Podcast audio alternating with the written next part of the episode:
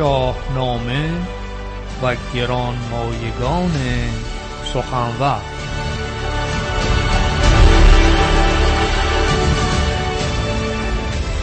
همای چهرزاد بخش دوم. در برنامه از رادیو فرهنگ.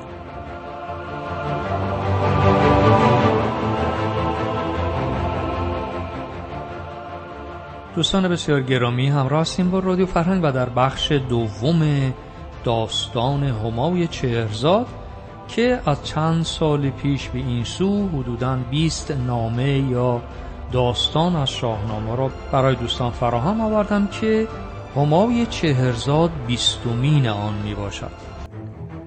در برنامه هفته گذشته آشنا شدیم هنگامی که بهمن دارای دو فرزند بود به نام همای و ساسان. وصیت کرد هنگامی که من از دنیا می‌روم دخترم جای من باشد. یعنی همای را به عنوان جانشین خود انتخاب کرد و ساسان دچار ناراحتی و خش شد و پناهنده شد به شهر نیشابور و سپس داستانها را به شکل تاریخی برای دوستان در هفته پیش گفتم و داریم به اینجا خواهیم رسیم که سرانجام همای بر تخت تکیه زد دست به داد و دهش زد.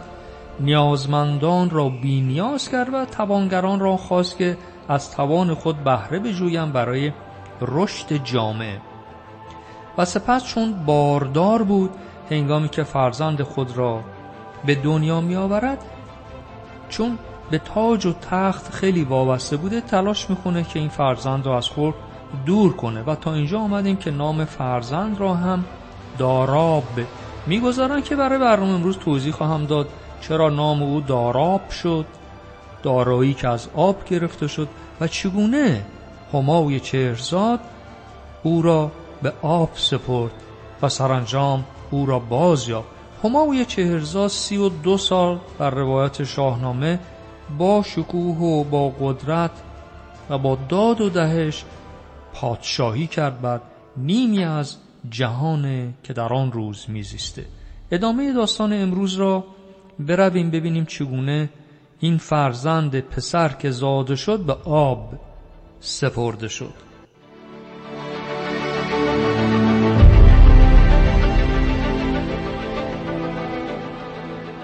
همای چون زمان زادنش فرا رسید چنان به تخت پادشاهی دل بسته بود که نوزاد پسرش را از چشم همگان پنهان داشت. و هر که از او پرسید پس فرزند کجاست؟ پاسخ داد که هنگام زایمان مرد این فرزند. سپس کودک را نهانی به دایه‌ای سپرد که پاک و پرمایه بود اون دایه. دایه ها در شاهنامه نقش بسیار مهمی دارند و بیشتر نقش آموزگاران که امروز در مهد کودک ها هستن داشتن این دایه ها به دایه سپرد تا اینکه خود پیروز و شاد بر تخت بماند. و چنین شد. همای چهرزاد در آغاز پادشاهی از بد و نیک گیتی خبر داشت. تلاش کرد داد آورد و ایمنی بخشید. اما هشت ماه از این اتفاق میگذره درودگری. پاک اندیش را فرا خواند چون فرزند را در هشت ماه از چشم همگان پنهان کرد و گفته بود مرده این فرزند. و صندوقی فراهم کرد که آن را با قیر و مشک اندود و بستری در درونش آماده کرد. دور شاهوار نهاد زر سرخ و گوهران بسیاری افشان و کودک خفته را که بر بازوانش گوهران شاهوار بسته بود یا مهرهای شاهوار بسته بود بر آن صندوق نهاد و به دایه سپرد تا سر آن را با چوب آغشته به قیر و خوشبوهای گوناگون بپوشاند و نیمه شب به آب فرات افکند.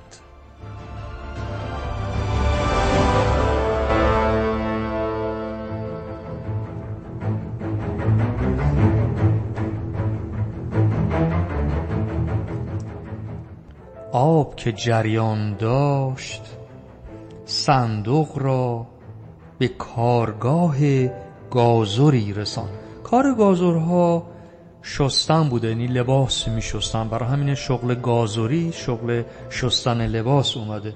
گازور اون صندوق رو که بر آب می‌بینه شگفت زده میشه. باز می‌کنه می‌بیند که کودکی نهفته در صندوقه. او را به خانه می‌بره این گازور و تلاش می‌کنه که از او پاسداری کنه نگهبانی کنه. گزارش بر همای چهرزاد برده میشه که سرانجام این صندوق به دست فردی رسیده. اما خواست که این راز در نهفت بمانه.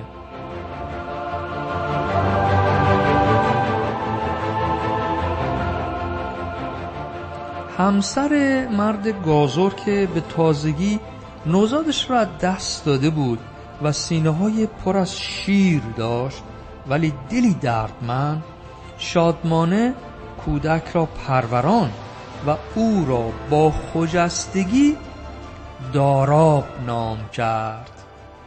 پس از اینجا متوجه شدیم دارایی بود اون همه جواهرات شاهوارها خود این کودک زیبا خوشرو نامش دارایی شد که از آب گرفته بودن و داراب نام کرد. داراب بالید بلندا گرفت. زن گازور که نقش مادر او را ایفا می کرد با شایستگی او را پرورانده بود. تا اینکه داراب از همسر گازور که فکر می‌کرده مادر خودش می باشد می‌خواد که بگه داستان خودش را برای او و سرانجام زن گازور به داراب داستان را می‌گوید.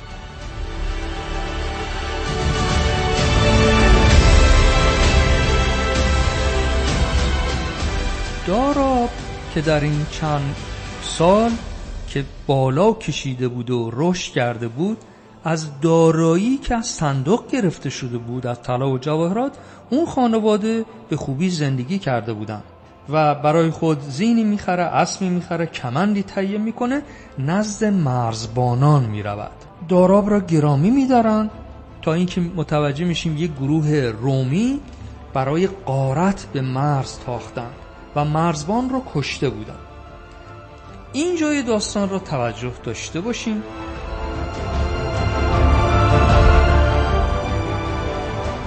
این خبر به همای می‌رسه. خبر تاخت و تاز رومیان و اینکه مرزبان را کشتن سپه بدی داشته همای چهرزاد به نام رشنواد و رشنواد را با آراستان لشکر دعوت می‌کنه. داراب در این لشکر نام می‌نویسه. همای هم که پادشاه ایران بوده و عرض لشکر را می‌دیده. اما جو که میگن سان می‌بینن لشکر را به ناگهان چشمش بر این سپاهی میافتد و می‌بینه که از دیگران فرق می‌کنه. فردوسی این گونه فرمودن چو داراب را دید با فر و برز به گردن برآورده پولاد گرز تو گفتی همه دشت پهنای اوست. زمین زیر پوینده بالای اوست. بپرسید و گفت این سوار از کجاست بدین شاخ و این برز و بالای راست؟ نماید که این نامداری بود خردمند و جنگی سواری بود. دلیر و سرافراز و گندآور است ولیکن سلیحش نه اندرخور است.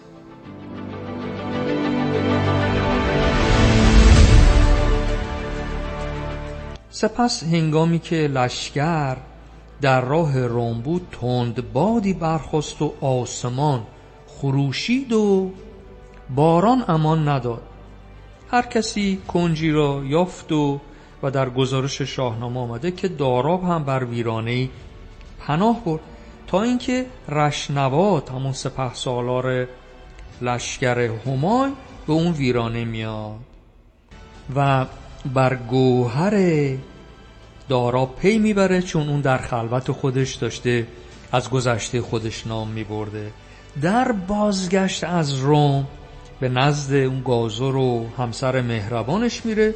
اونها هم همه رفته ها را اون و اون چیزی که موجب شده بود داراب داراب بشود را برای او باز شمردن و یک مهره سخرنگی که به بازوی کودک بوده رو هم به رشنواد دادن.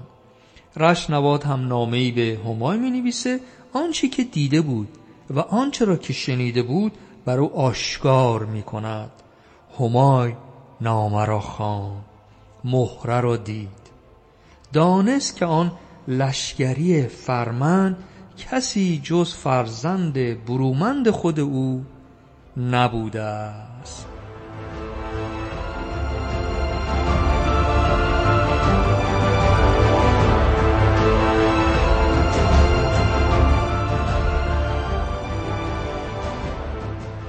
سپس با چشمان اشکبار و گریان فرستاده ای را نزد رشنواد فرستاد و به او گفت که جهان را پادشاه تازه آمد.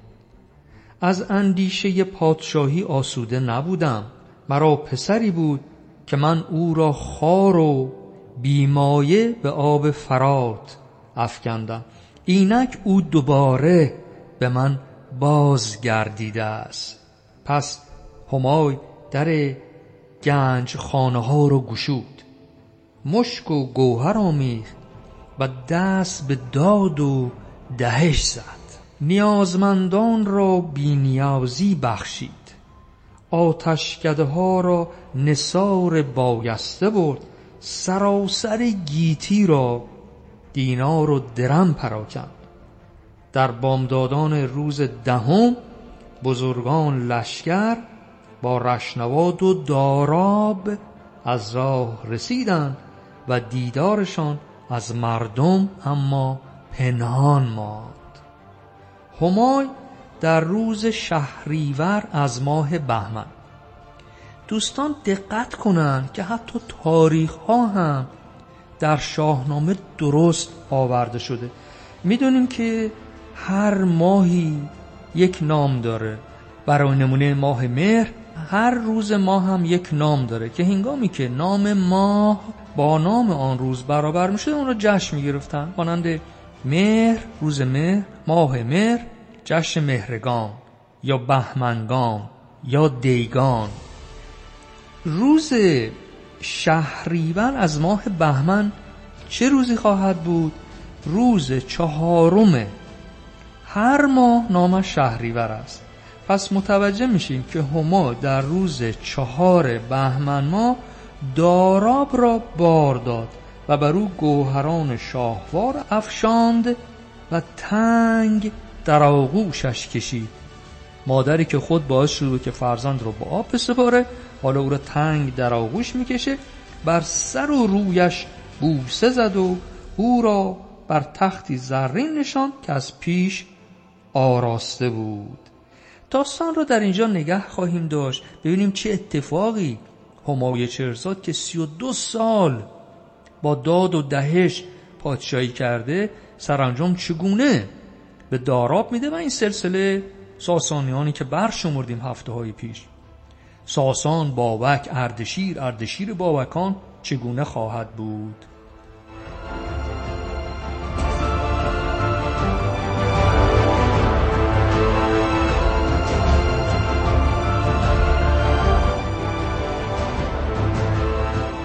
هفته آینده در بخش سوم و پایانی داستان همراه یاران خواهم بود و بدانیم که چگونه انجمن بخردان و نامداران که در درگاه و بارگاه همای بودند منشور پادشاهی را به داراب سپردند.